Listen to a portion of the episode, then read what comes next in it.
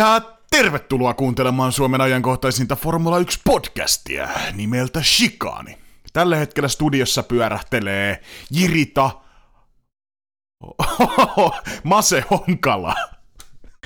Helmut Markomaista silmäpeliä pitämässä Jesse Honkala.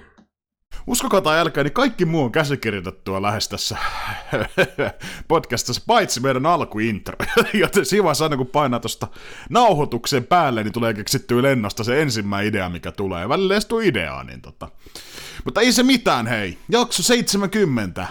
Barcelona on taputeltu viime viikonloppuna ja nyt on muutaman viikon tauko ennen legendaarista Monacon Grand Prixtä, mutta ennen kuin mennään ajankohtaisiin aiheisiin sekä Espanjan viikonlopun analysointiin, niin kiskastaan tämä 70. Shikan-jakso Knupilla käyntiin. Eli ne, jotka eivät tiedä, niin Keken Knuppi on meidän visainen tietovisa kysymys, jonka ensisijainen tarkoitus on nolata meikäläinen teidän rakkaiden kuuntelijoiden edessä ja samalla myös saada teidän aivonystyrät virittäytymään Formula 1 kautta formulatunnelmiin, joten Keke, pistähän knuppi laulamaan. Tuossa viikonlopun aikana uutisoitiin, että Argentiinala, argentiinalainen lahja autourheilulle, eli Carl, Carlos Roitteman oli tuossa vähän niin sanotusti kyökin puolella, eli sairaalassa, niin tästä juontaa siis tämä jakson knuppi. Niin tota, Osaatko sanoa, kuinka monesti Carlos Roitteman ajoi podiumille rallissa? Carlos Roitteman ajoi kerran podiumille rallissa. Carlos Roitteman ei ajanut yhtä kertaa, vaan kaksi kertaa podiumille rallissa. No niin. No tota, mulla on sitten Sir Lewis Hamilton-aiheinen tietovisa sulle tässä, eli useampi vastaknuppi. No, Tämä nyt on helppo varmaan, mutta, tai no ei edes, mä en edes kysy tätä. Hamiltonhan saavutti sadannen paalupaikkansa öö, juuri Espanjassa, ja tota, nyt mä kysynkin sulta muutaman kysymyksen. Tota, öö, Lewis Hamilton tosiaan ihan ykkösenä noissa paalujen määrässä, mutta mainitsepa kukaan toisiksi paras aikaa ja kolmanneksi paras, neljänneksi paras ja viidenneksi paras. Ja nimenomaan paalupaikkojen määrässä mitattuna? Kakkosena Schumacher, kolmantena Senna, neljäntenä mä sanon Vetteli ja sitten vaikka Prosti. Kaikki muuten hyvin oikein. Jim Clark on viidenneksi paras aikaa ja 33 paalupaikkaa. No itse asiassa Prostilla näyttäisi olevan sama määrä, eli no joo, annetaan siitä sulle puolikas piste. Joo, kyllä vain. No se oli aika helppo. Mutta äh, Lewis Hamilton on vasta viidenneksi paras paalupaikka prosenteissa, kun mitataan kuinka monta kisaa herran ajanut. Herralla, on prosentit 37,04. Eli vähän reilu joka kolmas kisa, niin herra löytyy paalulta, mutta ketkä nämä neljä Hamiltonin edellä olevaa on? Ainakin Fangi on, sen mä tiedän, että se on kärjessä. Se on 40 jotain. Sitten varmaan Senna, Hmm. Sitten varmaan Clarkki. Ja yksi varmaan vielä pitää raapasta. Öö, mä sanon Moss. Ai jaa, ja taas yhdellä huttimot. Fangio Le- siis käsittämätön 56,86 prosenttia kisoista paalulla. Jim Clark kakkosena 45,83. Kolmantena Alberto Ascari 43,75 ja Arton Senna 40,37. Ja tosiaan viidentenä vasta Hamilton 37,04 ja Siinä sitten tulee Schumi 22,15 prosenttia paaluja ja Vettel 21,84. No, mulla on vielä yksi knuppi sulle tästä heittää. Tämä oli Lewis Hamiltonin sadas paalupaikka. Hän to- totesi haastattelussa, että tämä oli tota, öö, tuntui yhtä hyvältä kuin se ensimmäinen paalu, joten kysymys kuuluukin, mikä oli Lewis Hamiltonin ensimmäinen paalupaikka? Siis Formula 1. Mm, Kanada 2007. No juu, no siellä, sie, vitsi kun olisi joku rumpujen pärinä, mutta nyt tähän voisi lyödä sen, koska se on kyllä vain täysin oikein, mutta kun katsoo kokonaisuutena, niin tota, öö, ei nyt, et saa nyt ihan kympin papereita tästä Lewis Hamilton aiheesta vastaknuppi Kimarasta.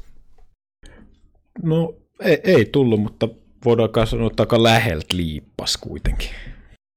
Liipa... sitähän ei, tässähän ei sitä lasketa, että se on tulos tai ulos ja yleensähän se on näissä ulos. Just näin. Liipataan me hei sitten kohti ajankohtaisia aiheita Formula 1 varikolta ja sen liepeiltä. Otetaan ensimmäisenä kärkeen tämmönen, eh, no voi kai sanoa, että brittimedian öö, masinoima pieni huhukampanja, että Valtteri Bottas oltaisiin korvaamassa jopa kesken kauden nykyisin Williamsilla ajavalla George Russellilla ja ainakin Daily Mail, brittiläinen iltapaska, niin tota, tämmöistä uutisoinut, niin tota, miten todennäköisenä pidät, että tämä tulee tapahtumaan kaudella 2021?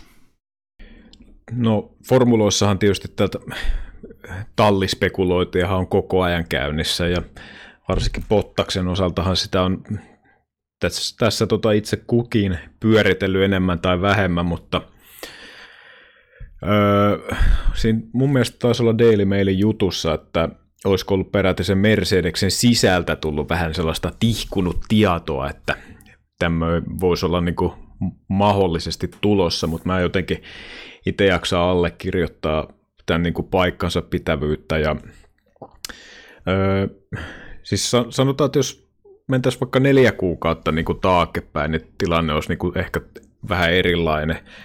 Jos nyt katsoo sitä tilannetta, niin mä en näe, että Mercedeksellä on mitään tarvetta tai oikeastaan mitään järkeäkään lähteä tuollaista vaihtoa tekemään, vaikka se kuinka herkulliselta saattaisi kuulostaakin. Pottaksella nyt al- alkukausi ei ole mitenkään hyvin lähtenyt käyntiin tai sanotaan, että olisi voinut paljon paremminkin lähteä. Ja oikeastaan samat säkeet voisi mun mielestä heittää myös, ei ehkä niin paljon, mutta jonkun verran, niin myös George Russellin suuntaan, että on niitä onnistumisia ollut, mutta on sellaista viime kauteen nähden ehkä pientä sellaista niin kuin miinusmerkkistä tuohon tullut, ja se, että Mercedekselle ei ole sinänsä mitään tarvetta mun mielestä tällä hetkellä niin kuin miettiä mitään vaihtoja, varsinkaan niin kuin kesken kauden, niinkaan kuin esimerkiksi sitä painetta ei tule tuolta Red Bullin suunnalta. Toki siellä on auto on niin kuin huomattavasti kilpailukykyisempi kuin viime kaudella, mutta Red Bullin leirissäkin niin niin kauan kuin tota, Checo Perez ei pysty antaa sellaista kunnon painetta tuossa kakkoskuskina Red Bullilla, niin ei Mercedeksellä ole mitään niin kuin syytä vaihtaa, ajaa se Bottas niin kuin kuinka hyvin tai huonosti vaan, koska silläkin suorituksella ollaan aika usein Peresin eellä. Niin tota, tilannehan olisi varmasti ihan toinen, jos Peres pystyisi oikeasti haastaa Bottasta ja sitten tota kärkikaksikkoa, jolloin sitä painetta tulisi paljon enemmän, niin sitten se voisi olla ehkä ajankohtaisempi tai sellainen, että sitä voisi edes miettiä, mutta tällä hetkellä niin öö, sanoisin, että ainakin Mercedeksen puolelta niin vähän sellainen niin kuin, tai kannalta uutisankka, että ei ole mitään niin kuin, tarvetta tässä vaiheessa kautta niin kuin lähtee myllertää pakkaa ja sekoittaa tuota touhua oikein totaalisesti, että tuo on sellainen seifi vetää ainakin toistaiseksi niin kuin Pottas Hamilton parivaljakolla. Niin, jos katsoo varsinkin noita lausuntoja, niin näähän ammuttiin heti alas, ja Bottas antoi mun mielestä ihan hyvin takaisin, tota, että kesken kauden noiden kuljettajien vaihtamista tehdään vain tietyssä yhdessä tiimissä, ja se ei ole Mercedes. Tästä pieni tikari Red Bullin suuntaan, mutta noin lausunnot on ihan, niillä voi pyyhkiä perseen ja vaikka kaverinkin samalla, koska Formula 1 maailmassa, niin se mitä tuonne medialle puhutaan, niin se voi olla ihan täysin päinvastainen se totuus, mutta jos tosiaan kun miettii sitä upsidea, minkä Mercedes tuosta saa, niin jos mietitään, että valmistajan maailmanmestaruus on aika suurella todennäköisyydellä tulossa kumminkin Mercedekselle niin kauan kuin Bottas pystyy päihittämään Peresin, Peresin ja tota, se nyt todennäköiseltä näyttää, ellei nyt Peres sitten jostain sitä jostain sitä vauhtia kaivettua loppukaudella ja vietyä itseään useammin podiumille ennen Bottasta. Ja sitten nimenomaan ehkä Mercedeksen tavoitehan siinä maailmanmestaruustaistossa on viedä Sir Lewis Hamilton kahdeksanteen maailman mestaruuteensa, ja mä en tiedä, miten George Russellin tuominen auttaa siinä yhtään sen paremmin kuin Bottaksen nykyisenä pitäminen, niin ehkä viime kaudella, no niin, viime kaudella ehkä olisi ollut jopa todennäköisempää kuin tällä kaudella, mutta en jotenkin jaksa uskoa, varsinkin tuolla brittimediassa, niin näitähän vedet, näistähän saadaan moneksi viikoksi uutisointeja, kun laitetaan tämmöinen huhu liikkeelle. Ja tosiaan siinä oli joku, just jostain Mercedeksen tehtaalta, niin on mennyt luotto Valtteriin ja ärsyttää hänen niinku, että yksikään ei saavuta mitään muuta, niin tota, no, nämä on näitä, nimettömiä lähteitä vedetään jostain, niin nämä on ihan yhtä tyhjän kanssa, mutta en, en kyllä jaksa uskoa, että onko Mercedes muuten, niin, tai no, kysytään näin, onko muut huipputallit vaihtaneet kuljettajaa niin kuin, öö, sanotaan, että jos ei puhuta loukkaantumisista, niin kesken kauden muuta kuin Red Bull taitaa olla yksi ainoa, sanotaan vaikka 2010 vuosikymmenellä. No kyllä se Red Bullin niin kuin sellaista heinätalkoita on se kuljettajien vaihtelu, että kyllä aika pitkälle muut tallit on kyllä pysynyt, pysynyt sillä, sillä rosterilla, mihin, millä on lähdetty, niin aina sitten se vuosi loppu ja sitten tehty niitä muutoksia. Ja tuossa tietysti, tietysti tuota Daily Mailillä, niin siellä on tietysti tuossa keskustelussa osana tietysti se brittiläinen George Russell, niin ehkä sitä kauttakin halutaan ehkä, jos siellä on Mercedeksen insinöörien kanssa tosiaan käyty jotain keskustelua, niin ehkä tahallisesti tai tahattomastikin haluttu vähän väärin ymmärtää jotain niitä kommentteja ja luoda sitten no ainakin lehteä menee vähän paremmin kaupaksi ja sitten jotain niin kuin ovea tai sahapasta saada sinne oven väliin, että George Russell saada sinne hyvään talliin, mutta niin kuin sanoit, niin kyllä näillä niin kuin perseitä voi pyyhellä näillä, näillä tota uutisilla. Siellä on meillä monia F1-tietäjiä kuuntelijoissa, niin tota, kiinnostaisi, laittakaa meille päin dataa, että sanotaan vaikka 2000-luku tai miksei vaikka 90-luku siitä eteenpäin, niin onko niin kuin sanotaan top 3, top 4 talleista niin koskaan vaihettu öö, kuljettajaa kesken kauden muun kuin loukkaantumisen takia. Varmasti löydätte sitäkin, mutta sieltä löytyy, joku sanoikin meidän Discordissa, että tuolta löytyy niin paljon tietämystä meidän Discordistakin enemmän kuin vaikka Wikipediasta Formula 1, niin tota, aika harvinaista herkkuahan tuommoinen ainakin meidän mutuilulla on. On, niin laittakaa meille dataa tulemaan, niin voidaan sitten verrata, että miten todennäköistä Valtteri Bottaksin korvaaminen Russellilla on tietysti menneisyyden tapahtumathan ei kerro yhtään mitään tulevasta, mutta ehkä voi antaa jotain osviittaa, kuinka harvinainen temppu toi olisi. Mutta siirrytään seuraavaan aiheeseen. Me viime viikolla jo puhuttiin tästä, koska Red Bull kosiskelee Mercedeksen moottoripuolen työntekijöitä ja on taas kaapannut, kaapannut viisi uutta ukkoa omaan brittiläiseen öö, Mites, milläs nimellä sillä on nyt joku helvetin hieno nimi, kun mä tästä muistelen.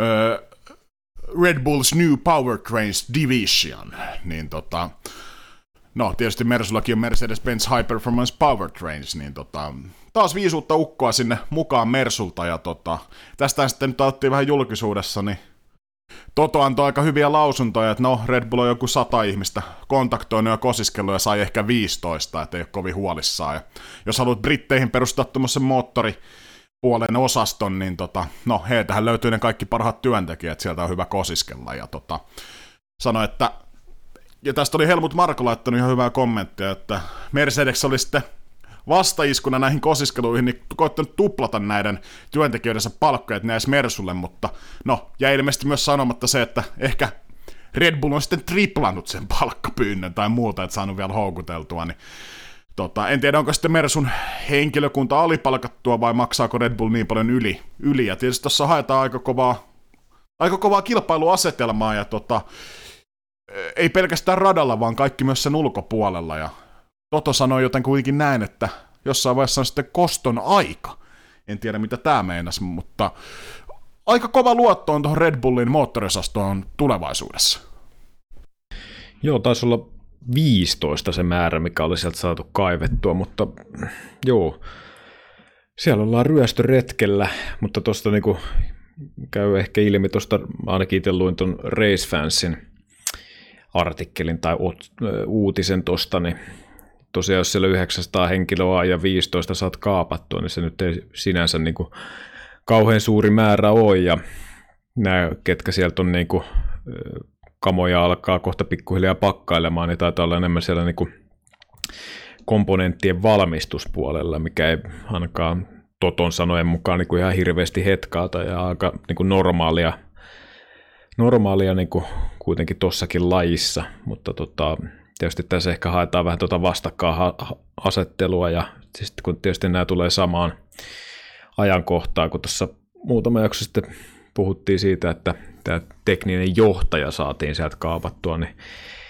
olisiko sitten sieltä, sieltä kautta niitä suhteita ja saatu vähän vipuvartta tähän hommaan, mutta no Red Bull ainakin lyö panoksia pöytään, mikä tuo sitten niin kuin tulevaisuudessa johtaa ja kuinka paljon noista niin panoksien lyömisestä niin oikeasti sitten konkretisoituu siihen vauhdiksi, niin se on tota, ihan mielenkiintoista nähdä, mutta en mä nyt usko, että tällä tästä niin Mercedes ihan hirveän ison kuseen johtuu, että tästä niin 15 on saatu kaapattua, että kun vertaa tosiaan siihen kokonaismäärään, mikä on sellainen 900 henkilöä, niin mutta tota, saa nähdä, kuinka pitkälle Red Bull sitten menee jatkossa näiden kaappauksien kanssa ja kuinka paljon sieltä niin porukka haluaa sitten vaihtaa vähän leirin väritystä tuolla tehtaiden puolella.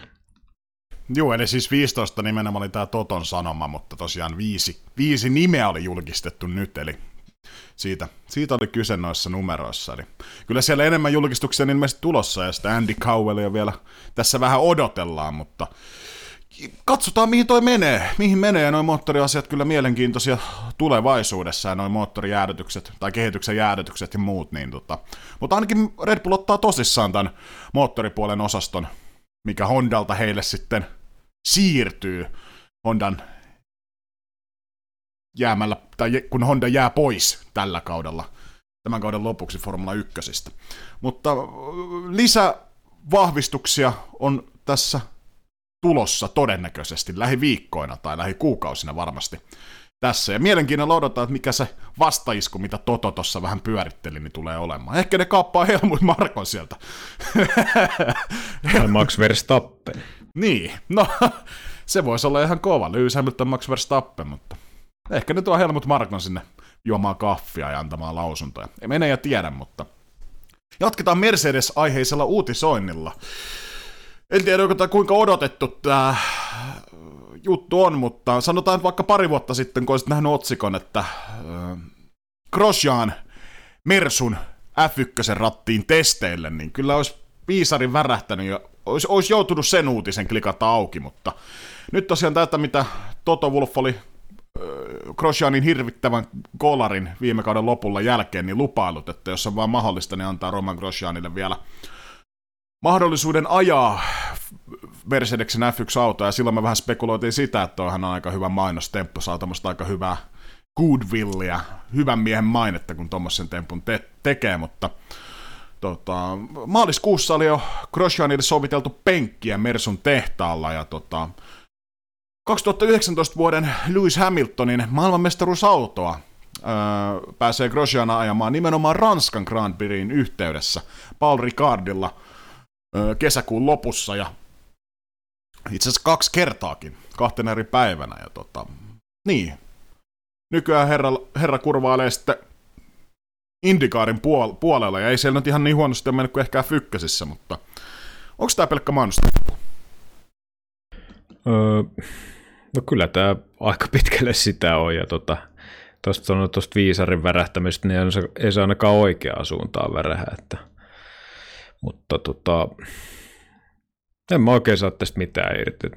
Muuta kuin, että se on niinku, no tavallaan hi- hieno ele joo, mutta niin, ehkä tuosta kaivetaan vähän, vähän jotain lisää, lisää mainosta ja semmoista, semmoista sitä kautta, että en, en mä tiedä. Mulla ei oikein, ei, ei jaksa kiinnostaa tuo Grosani. Kerran kun on päässyt eroon, niin ei kiitos enää. Meinaa, että ton, jotenkin tuon onnettomuuden jälkeen, mikä Bahrainissa oli, niin tota, jotenkin tuo Grosjeanin nimi on ainakin omassa tutkassa ollut paljon enemmän esillä kuin ennen sitä onnettomuutta, että onko sitä, sitä kautta sitten saatu vähän näkyvyyttä ja en tiedä. Turha ukko ja pysykö siellä indikaarissa. Keke on puhunut. No, katsotaan kun Grosjean kurvailee tai voi olla, että jää kattomatta, mutta hyvä PR-temppu siis Mercedeksen ja Toton leiristä. Mutta se ehkä niistä ajankohtaisista osioista, ja pitäisikö meidän hypätä puimaan pikkasen noin F3 tapahtumat ennen kuin me käydään Espanjan kisaviikonlopun kimppuun nimenomaan kuninkuusluokassa? No raapas taas pikkuformulaa sitten Spencelille tosta mukavasti. Joo, mä tuossa sivusilmällä itse katselin kisat kaksi ja kolme, ja täytyy sanoa, että en tiedä oliko, taisi olla radan piikki, mutta oli ihan saatanan tylsiä kisoja. Jotenkin ei, niin kuin, ei vaan lähtenyt, ei lähtenyt, niin ei sitten yhtään. Oli siellä pikkasen vähän tapahtumia, mutta niin kuin osittain, mutta katsot kokonaisuutena se 22 kierrosta, kun herra tajeli siellä, niin tota, ei, ei, ei, vaan, tota, ei vaan väräyttänyt. Saat tulla radasta kiinni, mutta tota, ykköskisassa voito vei venäläissyntyinen Aleksander Smoljar, ikäherralla 19 vuotta Artilla, ja tota, kakkoseksi kurvaili Clement Novalakki, 20-vuotias herra Ranskasta, ja kolmanneksi Kaio Colette, brasililainen 19-vuotias kundi. Kakkoskisassa voittoona kurvaili Oliver Olli Caldwell. Tästä varmaan sitten Iltalehti joskus repäsee, että suomalaissidoksissa oleva huippukuski Britanniasta, koska lempinimi Olli kuulostaa suomalaiselta. 18 vuotta herralla ikää. Premalla kurvaili voittoon. Victor Martins Ranskasta, kakkos siellä 19-vuotias ukko, ja Fredrik Westi, se onkin meille vähän tutumpi ukko, niin tota, kolmannelle sijalle. Ja Vikan kisan sitten nappasi norjalaissyntyinen Dennis Hauger, 18-vuotias kundi Priimalta ja Jack Doohan kakkoseksi ja kolmeksi Matteo Nannini. Ja... Niin, no, satuitko itse katsomaan kisoja ja onko sulla jonkinnäköistä analyysiä noista? No sitä kakkoskisaa kattelin jonkun matkaa tallenteelta tosta ja vähän kerkesin sitä öö, kolmatta lähtöäkin mutta en ihan hirveästi. No tuossa vähän muuta arpeettia, niin en ihan kokonaisuudessaan, mutta aika pitkälle samoilla linjoilla, että ei siellä niinku, jos pitäisi niinku F3 heittää jollekin tuntemattomalle myyntipuheen, niin en mä nyt niinku käskisi ainakaan tota kisan viikonloppua katsomaan, että vaikka niinku pienemmissä luokissa tapahtumia yleensä huomattavasti enemmän on ja on, on, on tota, kolaria ja kaiken näköistä sähläystä, mutta en mä kyllä tuota Barcelonaa menisi niin tonkaan luokan osalta suosittelemaan, että tota, niin kuin, ei väräyttänyt. Ja tota, en mä tiedä, miten tuo seuraava kisa sitten tuolla Ranskan maalla hieman pidemmän tauon jälkeen niin tota onnistuu, mutta oli se, että silleen, ainakin mitä itsellä tuohon osui tällaisia onnistuja, niin tietysti Dennis Hauger, joka sarjaa johtaa, niin no kolme pistettä ekasta kisasta tai lähdöstä, tokasta lähdöstä nolla, mutta sitten jackpotti sieltä vikasta, vikasta että sieltä tuli se 31 pistettä tilille. Caldwell ei ole muuten yhtään Olli Jokisen näköinen, vaikka ehkä nimikaima onkin hyvää suorittamista. Sitten Jack Doohan nousi tuolta, että mikä niin kuin viime kaudella mun mielestä laahas niin kuin paskanen lakana perässä. Että on tuota, niin kuin, toki ensimmäinen kisa viikonloppu, jota voi tämä pakka muuttuu, mutta oli tosi muutamia hyviä yllätyksiä. Ehkä Westiltä olisi vähän parempaa puristusta Smoljaarilta ja sitten Logan Sargentilta ehkä vähän parempaa, mutta toki näissä pienemmissä luokissa, kun ne lähtöjärjestykset pomppii ja on vähän erilainen tämä viikonlopun, tota, miten viikonloppu viedään läpi, niin tämä tietysti nollakisojakin tulee sitten ehkä enemmän kuin esimerkiksi ykkösten puolella, mutta ei tuossa nyt ihan hirveästi jäänyt viikonlopusta kokonaisuutena käteen.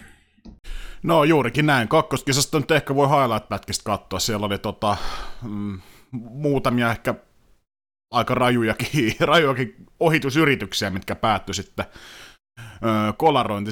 just edellä mainittu Dennis Hauger ja Matteo Nannini ja sitten David Schumacher ainakin veti myös pihalle sieltä sen muistelen, muistelin ja tota, Smoliar ryssi ekassa mutkassa. Ja, mutta se oli kiva nähdä myös Arthur Leclerc, mitä ennen kautta puhuttiin, että voi olla meidän myös yleisön suosikki, ehkä tuonne ihan kärkeenkin asti, niin tota, Teki ihan hyvää nousua, mutta tosiaan ei pisteellä hirveästi palkittu tästä viikonlopusta.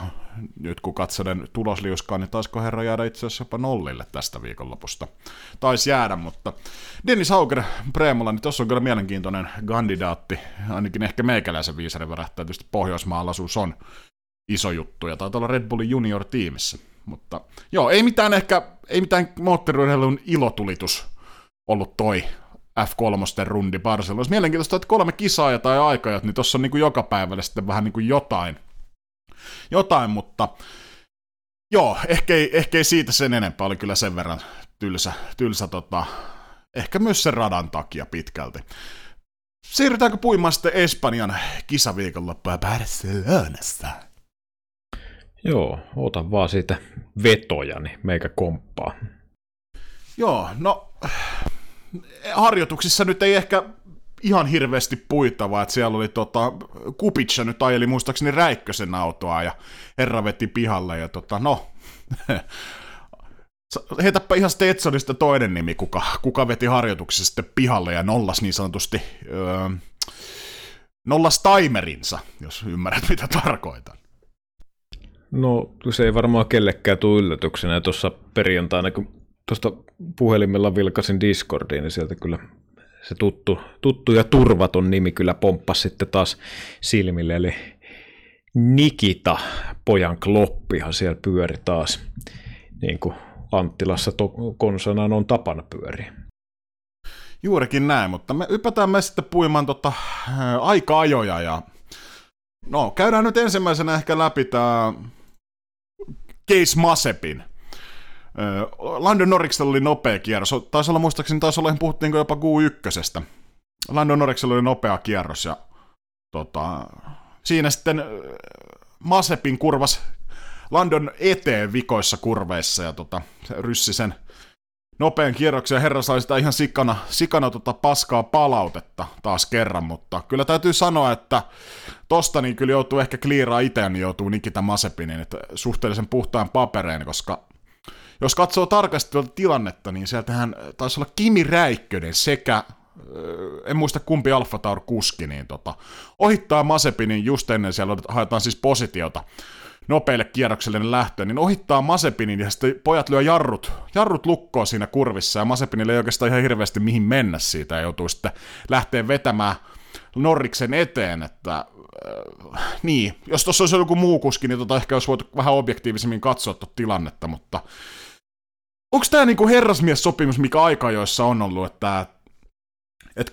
hidastellaan, että saadaan se hyvä, hyvä positio, että yleensä haetaan, oliko se nyt viisi sekkaa se, että mitä haetaan, että saadaan hyvä imu edellä ajavasta, ja hidastellaan siellä loppukierroksella ennen kuin alkaa nopea oma kierros, niin tota, herrasmies-sopimus on se, että siinä ei ohitella muita autoja, et siinä on sitten mennään sillä positiolla, kun yksi hidastaa, niin seuraava hidastaa, ja sitten se kertyy semmoinen letka, ja haetaan ne hyvät, hyvät sijat, niin tuntuu, että en tiedä aloittiko Nikita Masepin sen, mutta kyllä tuntuu, että ainakin tässä Espanjan osakilpailun joissa, niin tota, kyllä siellä vähän joka toinen kuski, niin vähät veisas näistä herrasmies-sopimuksista ja ohitteli autoja, että pääsee itse vetää parempaan positioon itsensä.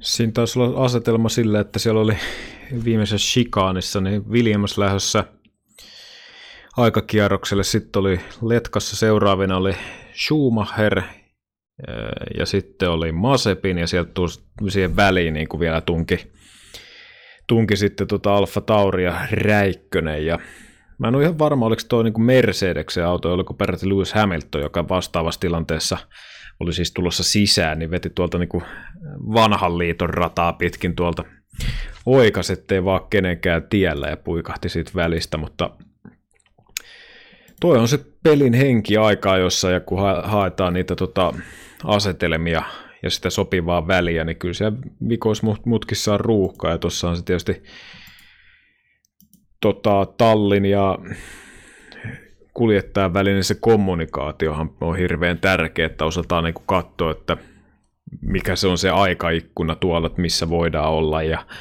koska kannattaa. Ja mun mielestä tuossa niin vaikka tuo niin äkkiseltä ja katsoo, että Masepin tuosta niin kuitenkin vetää, vetää tuosta just Landon Norriksen eteen, niin no, pilaa Landon Norriksen kilpailun, mutta, tai kilpailun vaan aika jo kierroksen, mutta ihan yhtä lailla siinä, niin kuin, siinä kun on jäänyt venaamaan, niin Masepini olisi kussut taas oman kierroksen, joka taas johtui niin Räikkösestä ja Alfa Taurikuljettajasta, niin tota, en mä tuosta niin ihan, ihan suoriltaan niin kuin, silleen Masepinia lynkkaa, että siinä niin kuin, varmaan vaikea paikka kuljettajankaan, niin kuin, jos ei se kommunikaatio kunnossa, niin niitä tota, herrasmiessääntöjä tavallaan niin kuin noudattaa, että oliko tietoinen, että Norris on niin lähellä, tulee kovaa ja kun siinä on aika paljon kuitenkin tapahtumia, niin en mä tota ihan täysin pelkästään Masepinin piikkiin laittaisi.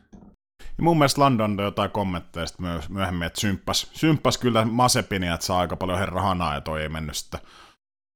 Hänenkään mielestä, että ei ollut oikein, että Masepin tuosta lynkattiin, mutta no, herrasmies-sopimus ainakin vuoti Espanjassa, ja muistaakseni ainakin Daniel Ricardo sitten tuossa Gu kolmosessa, niin ö, ei saanut sitten vikaa nopeata kierrosta tehtyään, koska tosiaan loppu aika kesken ennen kuin lähti sille vikalle nopealle kierrokselle, niin jotain tolle tarttis tehdä, mutta otetaan puimaan topit ja flopit. Pitäisikö sun ottaa, ketkä floppas näissä aikajoissa?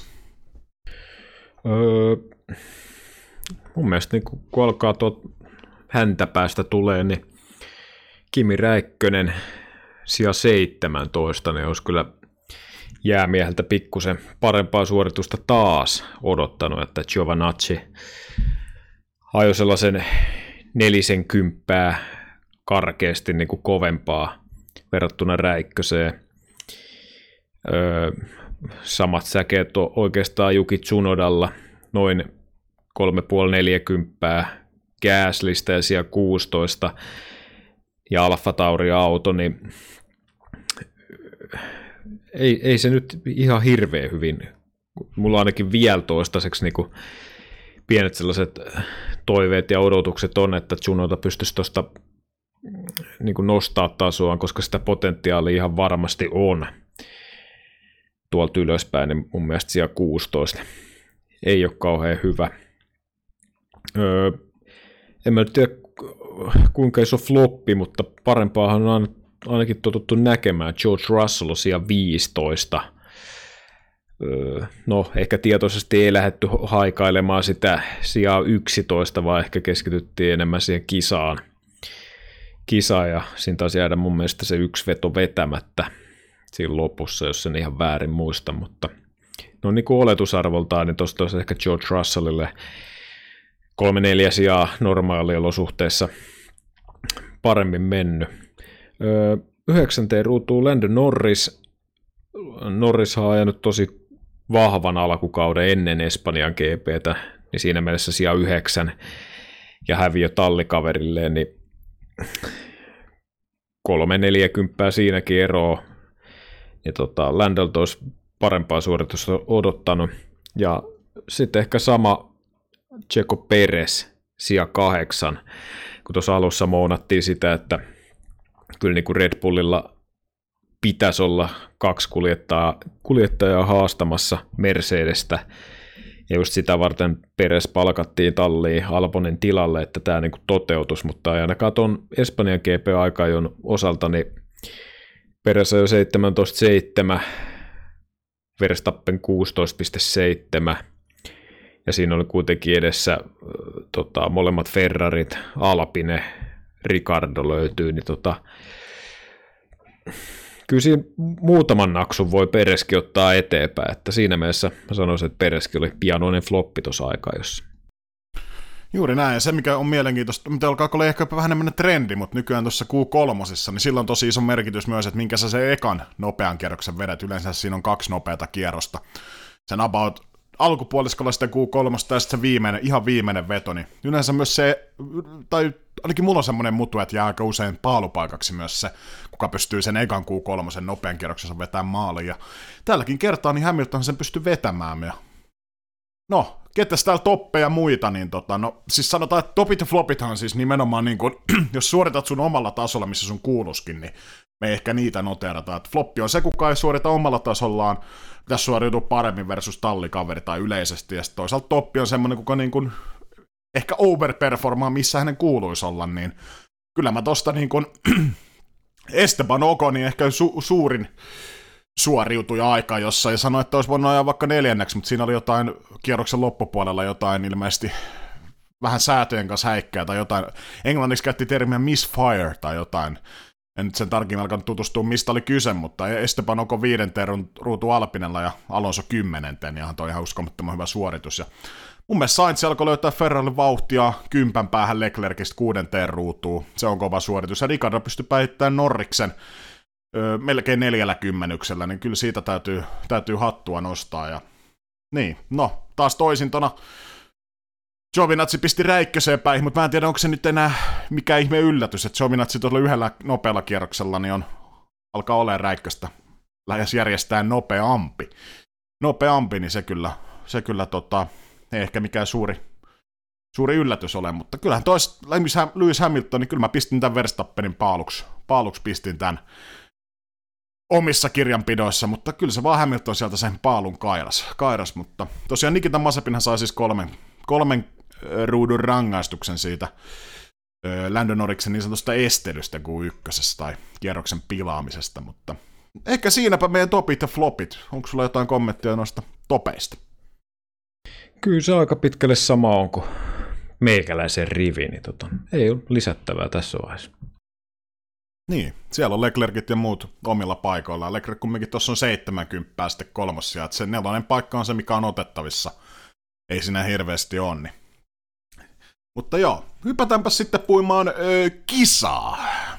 Olipahan tota kova startti ja Max Verstappen lähti hyvin viivalta ja täytyy sanoa, että siihen ykköskurviin, että tota niin,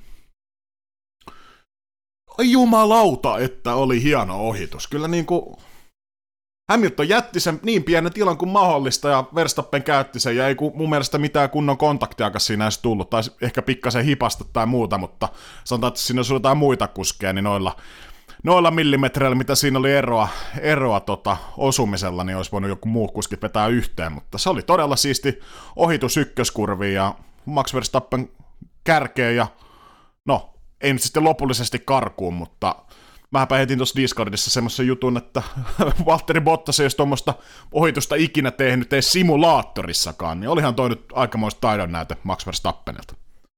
Siinä on varmaan Verstappen jo päättänyt, että jos on niinku mitään mahdollisuutta, niin ajaa kyllä ensimmäistä mutkasta ulos kärjessä tai sitten tulee osumaan, että kyllä vähän sen näköinen hyökkäys oli, että kaikki tai ei mitään, ja tietysti tuolla radallahan tietysti se, kun ohittaminen on vaikeaa, niin se on oikeastaan ainoa ratkaisu tai mahdollisuus meinaa niin kuin voitosta ajaa, varsinkin Lewis Hamiltonia vastaan, niin tavallaan se kisa on niin tuossa vaiheessa ratkaistava siinä ykköskurvissa, ja tuossa jo useammassa kilpailussa ollut vastaavanlaista niin uhittelupuoli ja toisi. Imolassa oli vastaavanlaista tilannetta, ja tuossa niinku huomaa selkeästi, että ketkä tuossa mestaruudesta ajaa. Että Verstappen tunki väkisi ja Lewis Hamiltonin kokemuksella ja tietää sen, ettei tässä vaiheessa ja tuossa vaiheessa kilpailua niin kuin ratkaista kisan voittoa tai kauden, päät, tai kauden niin kuin maailmanmestari, että ei lähtenyt niin kuin väkisin puolustaa, vaan kun näki, että Verstappen tulee, niin antoi tavallaan jossain vaiheessa periksi, eikä niin kuin tuhonnut omaa kilpailua, että roikkuu siellä väkisin ja hajottaa auton. Että... Mutta räväkkä startti joka tapauksessa kilpailulla. Niin, siinä tota Bottaksella olisi ollut myös sauma iskeä, mutta jotenkin hyyty siinä, hyyty siinä ekan kurvin jälkeen, jälkeen ja Leclerc meni myös ohitse ja se tavallaan oikeastaan sinetöi aika pitkälti Bottaksen kisan. Tai no, olisi pitänyt päästä helvetin nopea Leclerkin ohi, että olisi voinut taistella oikeasti ykkös-kakkossijasta, mutta se meni oikeastaan siihen.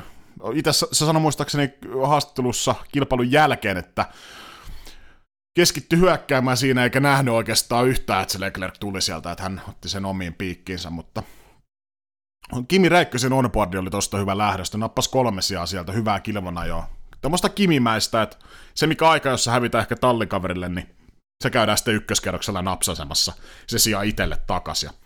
Tota, siellä myös hyvin lähti Peres kaksi ja poimi ensimmäisessä, ensimmäisellä kierroksella ja Daniel Ricardo myöskin, että siellä Okonilla, Okonilla ja Saintsilla oli vähän ohjelmaa molemmilla herroilla, mutta käytännössä toi Max Verstappenin ekan kierroksen ohitus teki tosta kilpailusta oikeastaan kilpailun, koska siinä vaiheessa, jos Hamilton olisi lähtenyt kärkeen ja karkuun, niin mä luulen, että me ei oltaisi nähty samanlaista lopun no kai me nyt voidaan käyttää termiä trilleri, mutta tota, en usko, että olisi Red, Red Bullilla Verstappenilla ollut mitään saamaa Hamiltonia, jos Hamilton olisi kurvannut ekan kierroksen jälkeen kärkeä ja karkuun.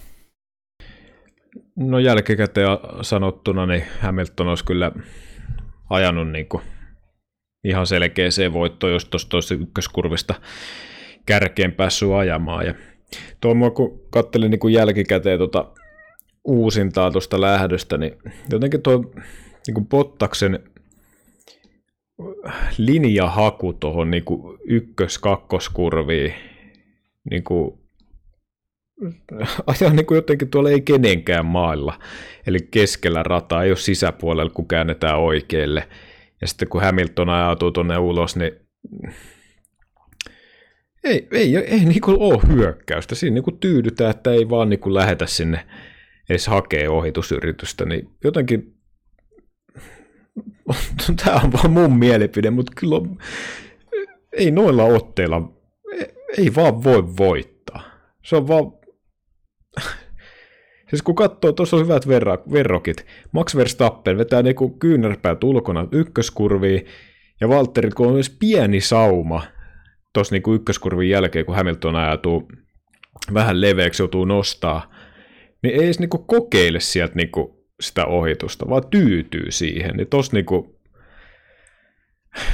tos kyllä niinku katkee, no ei nyt ainakaan mun selkäranka, mutta tuollainen niinku, mitähän sitä kuvailisi.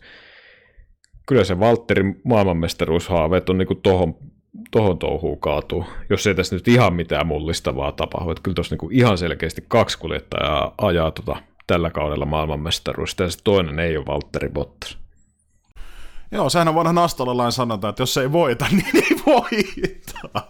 No vitsilopetus tuli tässä vaiheessa. Laitetaan jaksopurkki. Mutta joo, ihan sama, sama huomio. Olipa huono juttu. Mutta joo, ihan sama huomio on kyllä, on, kyllä tein itsekin. Ja kyllä toi vähän, sanotaan, että siinä naksun verran vaan edellä menevät kaverit, niin on vaan parempia kaikilla mittareilla oikeastaan. Mutta puhutaan vähän taktiikoista. Tota, Max Verstappen lähti sitten kärkeen, kärkeen ja kaulaa vähän tekemään Lewis Hamiltonia, mutta sitten Bottas tuli kierrosta ennen taas tulla vasta Verstappenia varikolle ja tota, Verstappen sitten yllättävän muuten tota, pikkasen pidempi stintti. Ja tuossa oli käynyt ilmeisesti niin, luin jälkikäteen internetin keskustelupalstoilta, että oli joku kommunikaatiovirhe ja Red Bullilla ei tiedetty, että Verstappen tulee sisään, jonka takia se yksi, yksi ukko ei ollut sen renkaan kanssa valmiina valmiina ja tota, sen takia oli vähän yli, oliko 4,2 sekuntia pysähys, kun normaalisti se on siinä kakkosen luokkaa. Ja se avasi mahdollisuuden Lewis Hamiltonille, että jos se olisi tehnyt, tullut heti seuraavalla kierroksella itse sisään, niin olisi mennyt aika niukin nauki siinä, että olisiko voinut jopa siinä ohittaa Hamilton, äh, Verstappeni, mutta Hamilton pysyi edelleen radalla. Radalla ja tota, veti pikkasen pidemmän, pidemmän stintin ja siitä sitten taisi olla viisi kierrosta tuoremmilla äh, fillareilla, niin lähti jahtaamaan Verstappenia ja tota, niin vaan aika nopeasti kuroton eron umpeen, umpeen Hamilton ja oli sekun, alle sekunnin päässä, ja, mutta ei vaan päässyt ohittamaan. Ja sitten Mercedeksellä tehtiin taktinen päätös, tuli Unkari 2019 varmasti vahvasti mielessä. Ajettiin Verstappen kiinni, käytiin varikolta tuoreet renkaat ja tota, lähdettiin hyökkäämään semmonen 24 about sekkaa eroa ja kierroksia vähän reilu 20, 25-26 taisi olla siinä vaiheessa, jos oikein muistan, niin sekunti per kierros vähän, vähän reilu ja tota, ei muuta kuin voittoa. Ja näin siinä sitten lopulta Mersun laskelmiinkin mukaan niin tuli todellisuudessa tapahtumaan. Joo, siinä oli just se, että Red Bullihan tota, suunnitteli pysäystä Verstappenin kohdalla, mutta ei tullut tosiaan sinne varikolle asti se tieto, niin siinä mielessä toi taisi olla parisen sekuntia se pidempi, normaalia pidempi se pysäys, niin siinä mielessä aika hyvin hoidettu toi homma kuitenkin kotiin. Siihen nähden, että tuossa olisi varmaan ollut esimerkiksi punaisessa tallissa, niin siinä olisi saattanut mennä neljän sekunnin sijaan vaikka mi- neljä minuuttia, kun sitä aletaan sitä härdeliä siinä pyörittää, mutta niin, toi taktiikka, mun mielestä niin kun, jos katsoo vaikka Pottaksen kannalta, siis Hamiltonhan jo voidaan kai sanoa, että täydellisen taktiikan siihen nähden, että tie, tiedostivat sen, että Verstappenilla oli ainoastaan niin kuin softia tarjolla tuon niin ekojen pysähysten jälkeen. Ja pystyttiin sitä kautta niin kuin pakottaa, pakottaa vähän sitä Red Bullin taktiikkaa pelaamaan sitä omaan pussiin, mutta se mua jäi ihmetyttä, että tuo niin kuin Bottaksen taktiikka, että se niinku proaktiivinen, että lähdetään niinku siellä kärjestä niinku ensimmäisenä hakee stoppia, se on ihan jees. Mutta sitten mä niinku mietin jälkeenpäin, että miksi Bottakselle ei ajatettu niinku vastaavanlaista taktiikkaa kuin Hamiltonilla. Mä nyt olen ihan varma, mikä se track-positio olisi ollut ja olisiko se onnistunut, mutta jotenkin se jää taas vähän tuhnuksi Bottaksen osalta. Niin, mä en tiedä, menikö se ajatus siitä samasta taktiikasta, kun Bottaksessa sanottiin, että pysyy Hamiltonin perässä, että pääsit myös Verstappenin ohitse, ja Bottas jäi siinä joku yhdeksän sekuntia. Ei vaan saanut tota rengasta toimimaan, toimimaan Bottas yhtään, ja oli se, mun mielestä oli se yhdeksän sekuntia, mitä jäi sitten Hamiltonista, kun Hamilton lähti kirimään Verstappenia. Et ehkä se meni se taktiikka sitten siinä, että jos Vale olisi vaan pysynyt Hamiltonin perässä, niin olisi voitu vetää se sama taktiikka, mutta jotenkin, niin, ei, mutta kyllä toi vaan toi Mercedes niin tuolla mediumilla, niin kyllä se, kyllä se vaan kulki, kulki todella paljon kovempaa. kovempaa ja tota, mutta taas sitten ehkä kun laitetaan softit rinnakkain, niin tuntuu, että Red Bullilla sitten sitä vauhtia löytyy, mutta niin, kysymys nyt kuuluukin mulla, että olisiko niinku Verstappen mitenkään taktisesti voinut. Sanotaan, että, niinku, että samat olosuhteet, tallikaveri edelleen tuolla ajelee sijoilla ynnä muut, niin tota, olisiko Verstappen voinut ajaa, voit, olisiko pitänyt tulla varikolle, tietysti on aina helppo näitä pyöritellä, mutta olisiko pitänyt tulla varikolle sen jälkeen heti, kun Hamilton tuli, tai sitten esimerkiksi joku kierroksella 50 huomattiin, että Hamilton saa oikeasti Verstappenin vielä kiinni, niin olisiko pitänyt tulla vaihtaa softit ja lähteä ajaa perään. Olisiko voitu jollain taktiikka hommalla voittaa tämä vielä? No noilla rengas tota, kuvioilla, että sulla on niinku, siinä lopussa on itsellä softia, kaverilla on mediumi, niin ja se vauhtiero on tommoinen, niin mä en näe, että tuolla niinku taktisella puolella olisi tuossa vaiheessa enää pystytty niinku mitään tekemään. Että jos miettii, että tulee kierrokselle 50 ottaa softit, niin se on aika pitkä matka, matka taapertaa ja Hamiltonilla kuitenkin vauhtia ja mediumit. Mä uskon, että toi niinku, sanotaan tuosta kisan puolen välin jälkeen, niin se on niinku paras yritys niinku koittaa lipsutella niillä renkailla loppuun asti ja toivoa ja toivoa, että sitä radalla ei pysty ohittamaan, mutta se vauhtiero on niin järkyttävää, niin tota, en usko, että siis Verstappenille kakkospaikka oli varmasti maksimi tolla, mitä se oli. Ja tota, tietysti Hamiltonhan teki itselleen tuota niin kuin tavallaan, ei nyt palvelusta, mutta ajo sen voiton. Taktiikka oli sellainen rohkea, mutta vaatii se kyllä hyvää ajamistakin ja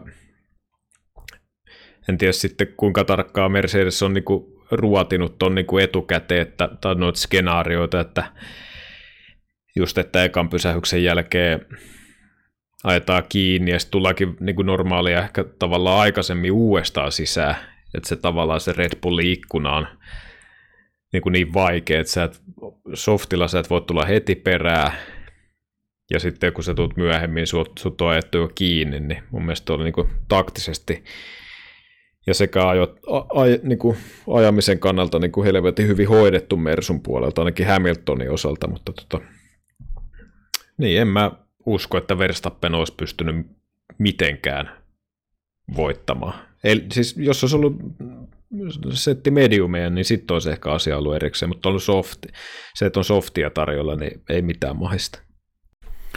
Niin, ja niin, niin kauan kuin Peresi eli ei ollut tuossa mukana auttamassa, että yksin saat kahta käytännössä Mersukuljettaa vastaan, niin se vaan suuri etu on Mercedeksellä, että jos Peres olisi ollut siinä vaikka Hamilton edessä, kun Hamilton tekee sen stopin, niin sitten olisi voinut tota, asioilla oli ihan toinenlainen laita, mutta toisaalta ilman Max Verstappenin loistavaa ykköskierroksen tai ykkösmutkan ohitusta, niin ei Red Bullilla muutenkaan olisi ollut kuin ehkä kakkosta, ehkä jopa kolmossia tarjolla, jos Bottas olisi voinut Verstappeninkin poimia, niin sinänsä ollaan varmaan ihan tyytyväisiä tohon sijoitukseen, mutta kyllähän se Hamilton niin kyllä se ison tempun teki siinä, että kun ajo, ajo sen Verstappenin kiinni ja antoi painetta ja laittoi käyttää kumia, kumia niin tota, siinä vaiheessa se suuri ero tehtiin ja sitten lopussa vaan piti ajalla ja no, Mercedes teki siinä laskuvirheen, kun ajateltiin, että vikalla kierroksella pääsee ohittamaan Verstappen, niin se oli ihan päin persettä se laskettu, koska pääsi neljä kierrosta muistaakseni aikaisemmin jo, aikaisemmin jo kylkeen kiinni ja ohitteen, mutta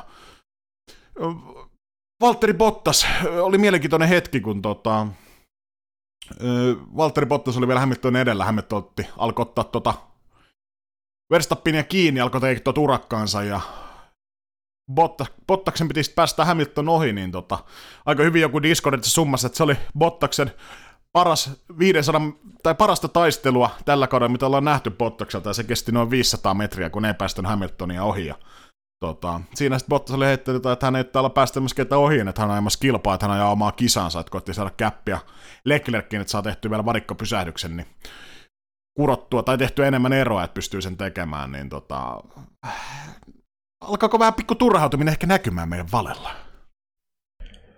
Mm, voi olla. Tota, itse ainakin niinku heristin nyrkkiä niinku ilosta, että Valtteri niinku kerrankin näyttää, että tosiaan että ei, ole, ei ole täällä ehkä niinku miss, missään tota talutushihnassa, mutta äh, mieluummin, jos nyt pitäisi sanoa, että missä sitä niinku närhemunia nastolalaisia sellaisia näytetään, niin mieluummin tuossa alussa.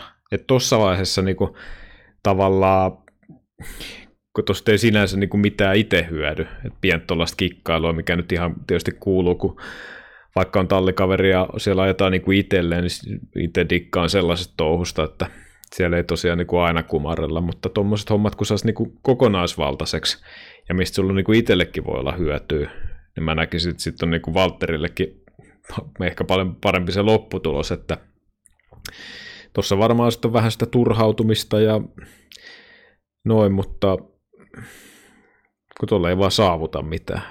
Ja mä en usko, että tuollaisella 500 metrin koiruuksien teolla, niin Hamiltonia ei tuolla niin vielä tuommoisella hommalla niin hetkauteta suuntaan tai toiseen, että ainoa, että tuo Itävallan vahvistus Toto voi ottaa sitten pienet herkut, niin sanotut mutterit nenään, niin tota, se on ehkä ainoa, mikä tuollaisessa tilanteessa sitten syntyy. Niin, eli nyt voidaan vaikka summa summarum vetää toi, että ei Verstappenilla, toi oli oikeastaan paras betsi siinä vaiheessa, kun tallikaverista ei ole jeesi ja Mercedes on paljon nopeampi sillä medikalla, niin itseltä löytyy vaan softit, niin paras betsi oli toi, millä Verstappen oikeastaan veti. Jos olisit softit vaihtanut, Hamilton olisi silti ainut voittoon medikoilla, oli niin paljon kisaa jäljellä. Jos olisi tullut sillä kierroksella 50, niin tuskin olisi saavuttanut. Hamiltonia, ja ehkä siinä Hamilton olisi voinut tehdä virheen, olisi voinut turva-auto, mitä vaan, että ehkä sen todennäköisyyksien kannalta niin Verstappen teki oikein, ja tänään se ei maksanut, mutta teki itselleen, antoi itselleen mahdollisuuden voittaa sillä, että ohitti siinä ykköskurvissa Hamiltonin, niin niin, ehkä se näin nyt, näin nyt jälkikäteen ajateltuna, niin tämä oli odotettavissa tämä tulos. Tota, mitäs muuta radalla, radalla sitten tapahtui? Puitiin toi kärjen osalta. Gasly otti aika typerän penaltin. Ei ollut ihan ruudussa Alfa Tauri, ja siitä taisi olla viiden sekunnin penaltti, mutta hyvin mun mielestä palautui sieltä. Sieltä, että tota, kumminkin mies pystyi kurvailemaan siellä sijalle tota, 10 ja lähti sieltä 12 ja kärsi vielä ton yhden penaltin tossa, niin ihan ok suoritus silleen Gasliltä, mutta kyllä mä sanoin, että Peres ja Norris oli aika vaisuja, että kyllä vaan tol radalla niin se ohittaminen ei ole kyllä kovin helppoa, että Pereskin roikku mun mielestä tosi pitkään Ricardon perässä, oli monesti DRS-alueella, mutta ei vaan päässyt ohi, ja sitten myös kenes perässä Norris, oliko, oliko Alonson perässä vai Okonin perässä, roikku tosi pitkä, ei vaan päässyt ohi, ja en tiedä meillä kuinka paljon siitä menee sitten radan piikkiin vai kuskeen, mutta ei vaan, ei vaan niin oikein saanut herrat sitten sijoituksia napsittua, mikä muilla radoilla niin olisi pitänyt onnistua aika helposti. Tuossa varmaan kuitenkin Peresillä ja Norrisilla, kun autot vaikka on nopeampia, mutta ei ole niin, niin paljon nopeampia kuin ne edessä menevät autot, niin tietysti tuolla radalla se ohittaminen kaikki tietää, niin on vaikeaa, niin siihen aika nopeasti siihen samaan kelkkaan jää. Ja sama oli to, toisaalta kuin Bottaksella Leclerkin kanssa, että Leclerc jäi kuin tikku paskaa, mutta ei, ei, ei Bottaskaan niin kuin ohi päässyt, vaikka piti, pitäisi olla ainakin niin kuin vauhtia huomattavasti enemmän. Ja Gaslin toi rangaistus, niin ihan omaan piikkiin saa ottaa. Ja tota, mun mielestä Alfa Tauri teki siinä mielessä hyvin, että oli siellä ensimmäisten joukossa, muistaakseni, ketkä tota pitstoppeja alkoi tekemään, niin kun siinä vaiheessa ottaa sen viiden sekunnin kakun siellä, pääsee ajaa puhtaaseen rataa tuore, tuoreilla renkailla, niin siinä pystyy aika hyvin minimoimaan sitä vi, viittä sekuntia, mikä siihen varikkopysähykseen lisätään, niin siinä mielessä hyvä, hyvä tota, kooli sieltä varikolta. Ja, no to, tietysti toinen Alfa Tauri Tsunoda, jotenkin on helvetin vaikean näköistä touhua, että tietysti niin, ei, ei se nyt välttämättä kuskili joka kertaa osa aikaa arpaa, mutta tota, kun pistettä, kat, pistetilannetta katsoo aikaa ja suorituksia, niin kyllä siinä vielä aika työmaat on, on tota, kiroilevalla japanilaisella. Joo, ei Alfa Taurilla mennyt kyllä putkeen tää, että ehkä oli pieni fluke toi Tsunodan ensimmäinen kisa, että sen jälkeen oli aika lailla alamäkeä. Ja, no tietysti nyt tuli keskeytys, keskeytys joo, että en tiedä oliko sitten niin teknistä ongelmaa ja sun muuta, mutta sitten ei Gasilläkään ole kyllä ihan lähtenyt. Toivottavasti jossain vaiheessa Alfa Tauriukot saa homma paketti, siellä on hyviä kuskeja kumminkin molemmat. Se oli mielenkiintoista, mutta George Russell oli niin kuin parhaimmilla, oli siis 0,3 sekunnin päässä kymppisijasta, ja siinä oli Alonso silloin, jolla oli tosi kuluneet nakit, mutta niillä oli kyllä Russellillakin. Niillä oli ihan mielenkiintoinen rengastaktiikka Williamsille. Yhdeksän kierrosta veti softilla, sitten 19 kierrosta medikalla ja sitten vikastintti, niin taas medikalla 37 kierrosta, niin tota, sieltä sitten Russell tipahti, oli parhaimmillaan siis 11, 0,3 sekuntia kymppisiästä, mutta tipahti sitten 14 sijalle, ja en tiedä, teki siinä, virhe, siinä virheen, koska tippu aika nopeasti siitä 11 sieltä 14. Siinä oli hyvää kilvana jo lopuksi, siinä oli useita kuskeja taisteli. Taisteli ja siinä sitten myös Strolli ja, oliko Strolli ja Alonso, niin siinä taas vähän, vähän käydä pientä ihan kunnon kisakin, ja Strolli muistaakseni veti vielä pihalle, pihalle siitä, mutta kyllä kaiken kaikkiaan niin ehkä ne suurimmat jännitysnäytelmät oli se kisan startti ja sitten tämä Hamilton Verstappen kombo ja sitten tuossa lopussa nähtiin kilvan ajoa, ajoa. mutta kato, topit ja flopit, että onko tämä nyt ketään enempää nostamaan toppeja, niin kyllä mä sanoin, että Max Verstappen teki sen, mikä oli no, tehtävissä, mutta kyllä Lewis Hamiltoni näytti sen, miksi on kahdeksan, tai no, ei vielä kahdeksan, mutta nykyään se, nyt vielä seitsemänkertainen maailmanmestari. Leclerc ajoi siihen neljälle sijalle hyvän kisan veti, pystyi pohtakselle pistää kampoihin siinä kisan alussa. alussa. Ricardo kuudennelle sijalle. Mun mielestä hyvä suoritus. Ei ollut kaikista paras alku ehkä McLarenilla, mutta mun mielestä on hyvä suoritus. Esteban Ocon, harvoja kuskeja, kuskeja, jotka veti tota, yhden pysäyksen taktiikalla, ne pystyi pitämään ton sijansa yhdeksän, tai no lähti, lähti siis gridiltä vitosena, mutta sijalle yhdeksän, niin tossa olisi voinut käydä vielä huonosti. Gasly oli tosi lähellä siinä lopussa tulla vielä lohia. Eipä tos nyt ihan hirveästi muita, ketä oikein voisi nostaa niin kuin mun mielestä topeiksi. No floppien puolelta mä sanon kyllä edelleen, että Lando Norris siinä mielessä, että mikä toi niin kuin alkukauden tuloskunto ollut, että mä ajattelen, että Norris olisi tuohon gridiin mm, pystynyt ehkä sen nelossiankin hyvänä päivänä ajaa. Jotenkin tuntuu, että koko viikonloppu oli vaikea. No, kahdeksassia ei ole mikään huonoin, mutta jotenkin tuossa on tottumaan, että Norris on siinä neljäs, viies kisassa, niin siinä mielessä pienmuotoinen pettymys ehkä. Öö, ketäs muita No en mä voi sanoa, että George Russell olisi kauheasti pettymys, että 14 siellä vaikka oltiin siinä pisteellä kuitenkin, mutta Williamsilla 14, niin ei se, ei se maailman loppua. Mä ehkä nostan tuot sitten, mä kun sanon Alonson siellä 17, että ehkä se enemmänkin se taktiikan mukana meni vähän sitten plörinäksi ja ehkä vähän myös Okonilla vähän samaa touhua, että se taktiikka ei mun mielestä ehkä ihan paras mahdollinen ollut, että siinä kun olisi ollut pien petraus, niin olisi varmaan molemmille kuskelle paremmat sijat, sijat sitten tullut.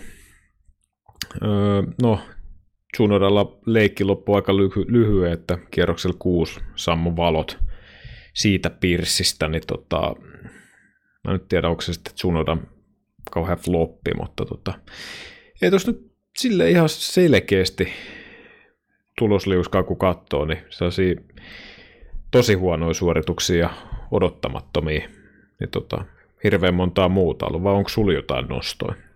No kyllä mä luulen, että ne aika lailla, aika lailla tossa on. on ja tota, kyllä tuo y- y- yhdestopin taktiikka niin oli kyllä tosi vaikea. vaikea. Et ehkä Räikkönen oli se paras, kuka siinä pystyi oikeasti tuossa kisaviikonloppuna niin suoriutumaan. No ei siinä tainnut olla Okoni ja Alonso lisäksi ja Räikkösen lisäksi muita, jotka sitä koitti. Et ehkä tuossa nyt, no Leclerc, mutta sitten sai lopussa ilmaisen pysähyksen, niin kävi sen tekemässä. Peres myös, Bottas, että ehkä se oli moni muukin koittamassa, mutta sitten kun aukeaa se tavallaan, että sä et enää hyödy siitä mitään, niin sit se on hyvä tulla varikolle. varikolle mutta hei, Chicani äänestää, kuka oli Driver of the Day Espanjan Grand Prixssä 2021? ö, annan vuoron sulle.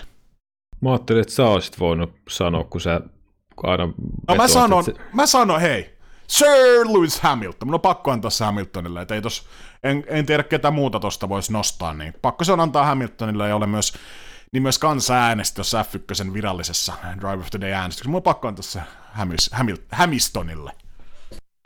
Tosta vaikka kuinka miettisi, niin kuin, että kuka kuljettaja tulisi vähänkään erottuisi tuolta joukosta, niin ei tuossa niin mitään mahdollista. Se on niin kuin ihan selkeästi niin kuin Lewis Hamilton, että ylivoimaisesti niin kuin paras kisasuoritus. Niin kuin, vaikka vetäisi minkälaisilla suomilaseilla tai kanadalaseilla tai ihan millä vaan, niin ei tuolta edes pysty niin valehtelemalla, valehtelemalla niin kuin heittää, että kuka olisi voinut olla parempi. Niin mä, mä nyt peesaan Lewis Hamiltonin. Niin aina, olisi ollut Verstappen, mutta se vaan, kun se voittolipu käsistä. Mutta se ykköskurvi oli niin näyttävä ajo, mutta pakko se on Hamiltonilla antaa tällä kertaa. Ollaan molemmat samaa mieltä, niin se on harvinaista. No kaikki me tiedetään sun näkökulma tähän Barcelonan rataan. Se on ihan päivänselvä. Sun mielestä on täysin paskaa tai pitäisi korvata, mutta Mä nostan täältä Discordista millin tarkka nimimerkin kommentin, että pakko kyllä sanoa, että vaikka tässä on annettu kovaa hanaa Barcelona, Barcelonalle koko viikonloppu, niin silti tämä rata teki tänään meille kilpailu. Jos Hamilton olisi päässyt alussa helposti takaisin Verstappenista, nopeammalla autolla siis, niin ei olisi ollut tällaista samanlaista taktista jännittämistä loppuun asti, vaan se olisi lähtenyt karkuun. Sama koskee keskiasti ja itse nautin tällaista kisasta enemmän kuin helpoista DRS-ohituksista. Öö, tekikö Barcelona kisa tai rata meille tästä kunnon kilpailun? Ollaanko me nähty samanlaista jännitysnäytelmää jossain radalla, missä se on Hamilton olisi päässyt takaisin helposti ohi, vai onko millin tarkka ollut pikku vappupäissä?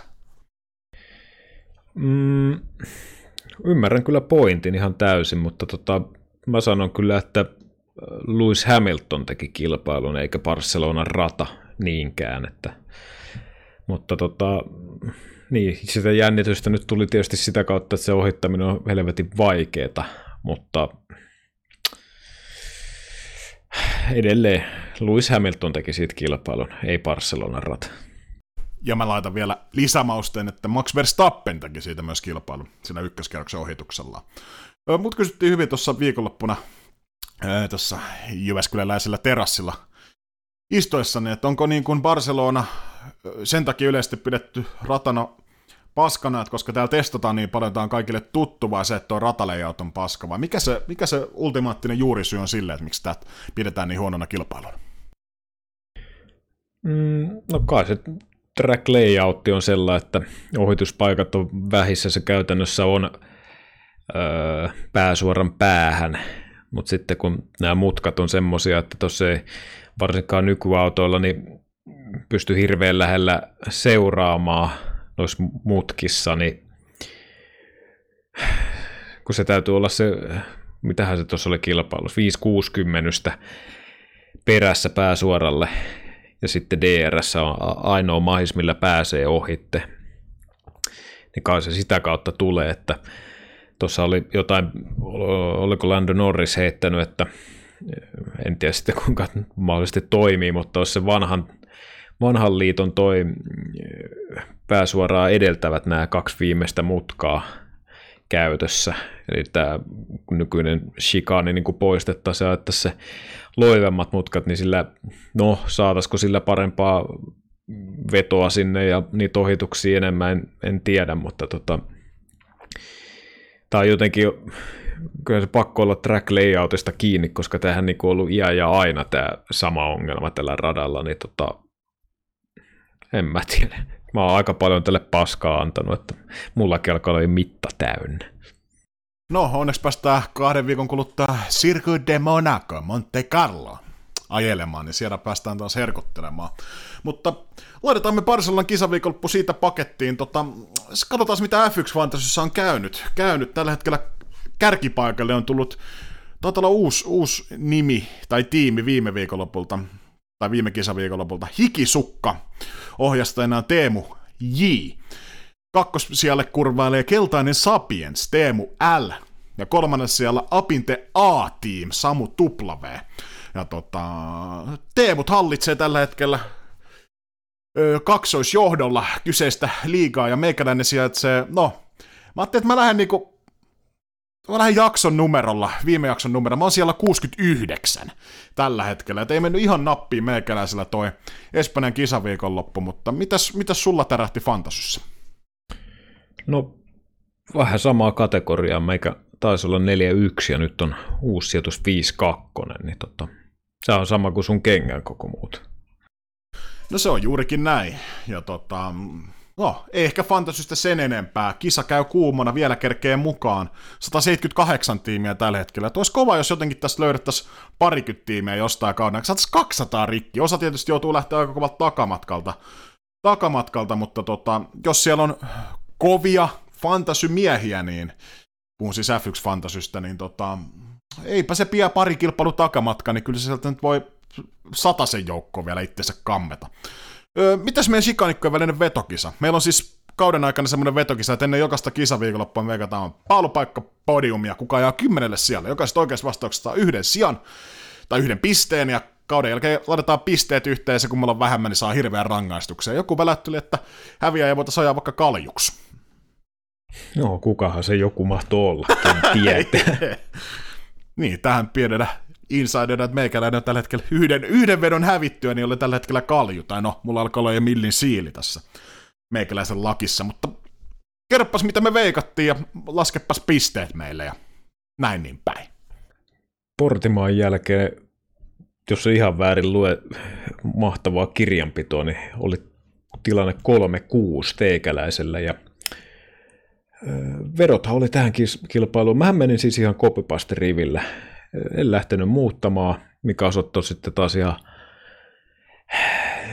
No, siinä tuli kulku sille aikamoinen saapas. Meinaa, meikäläisen rivihän oli Paululle Verstappen, voittojen ajan Verstappen, kakkoseksi Hamilton, kolmanneksi Peres ja kymppiruutuun Stroll, eli kiikariahan sieltä tuli, niin kuin odottaa saattaa. Sullahan tietysti meni Meni vähän paremmin. Hamilton paalu, voitto Hamilton, kakkoseksi Verstappen, kolmas Peres ja kymppiselle Esteban Ocon. Joo, eli nopealla katsonnolla, niin mullahan tuli sieltä kolme pistettä, eli onko se 9-3 tällä hetkellä vetokisan pistetilanne? Joo, se on lentopallon lukemat 9-3 tasan teikäläiselle. Ja reikä leipä. Totta, no meillä on ensi viikolla väliviikon vetäsy tulossa, niin me lasketellaan Monakoon riviin, niin mun alkaa tässä joutua vetää jonkinlaisia huumoririvejä, tai jälkeen alkaa olla mahdollisuus, niin tota, no, katsotaan miten kisa kehkeytyy. Kausi on pitkä ja kevättä on vielä rinnassa ja ynnä muuta, ynnä muuta, mutta Joo, siinä alkoi olla meille varmaan Espanjan kisaviikonloppu paketoitu sievään näppärään pakettiin. Onneksi ei tarvi vasta kuin vuoden päästä seuraavan kerran mennä tolle radalle. Pistääkö vitsillä tää, tää nippuun tää jakso?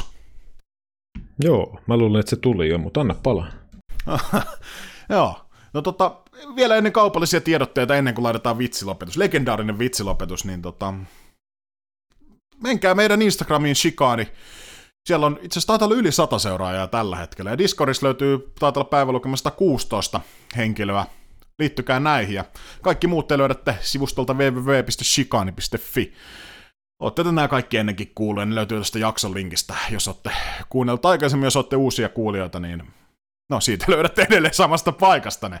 Ja suplasta löydetään nykyään myös. Myös, mutta joo, mennään vitsin pariin. Sähän oot ravimiehiä.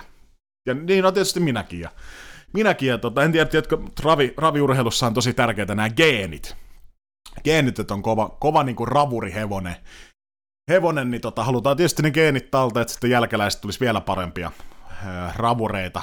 En tiedä, jos oikein sana toi ravuri, mä oon vähän heikompi ravimies, mutta siis parempia hevosia laukkaamaan, niin No, Ranskassahan sijaitsee yksi tämmönen, yksi maailman kuulu, maailman kuulu tota, ravihevosten, öö, ei voi sanoa tehdas, mutta siis missä niinku suomeksi sanottuna niin...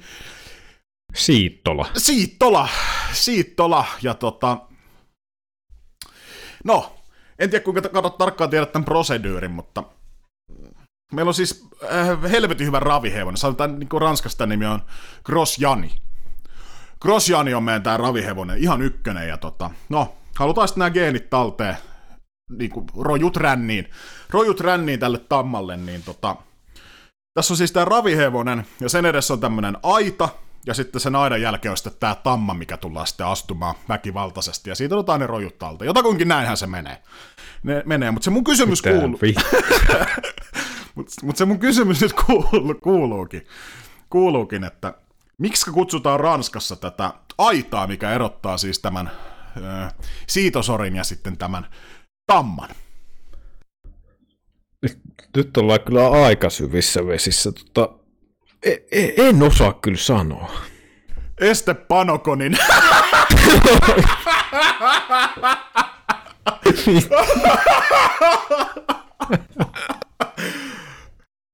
Nä... Näillä saatesanoilla, niin tota... Mutta kun rojut. Ja hei, nyt, nyt saa niinku... Mä nyt annan pienen spoiler. Mä en ole mikään ravimies, niin tää saattaa jotain proseduuri olla ihan päin helvettiä, mutta älkää nyt tulko linjoja pitkin siitä siementämään mua tai edes keinosiementämään. Niin. Joo, näillä saatesanoilla hei, Shikani 70 kiittää kuittaa. Ei mitään muuta kuin Morbidalle! Tchau.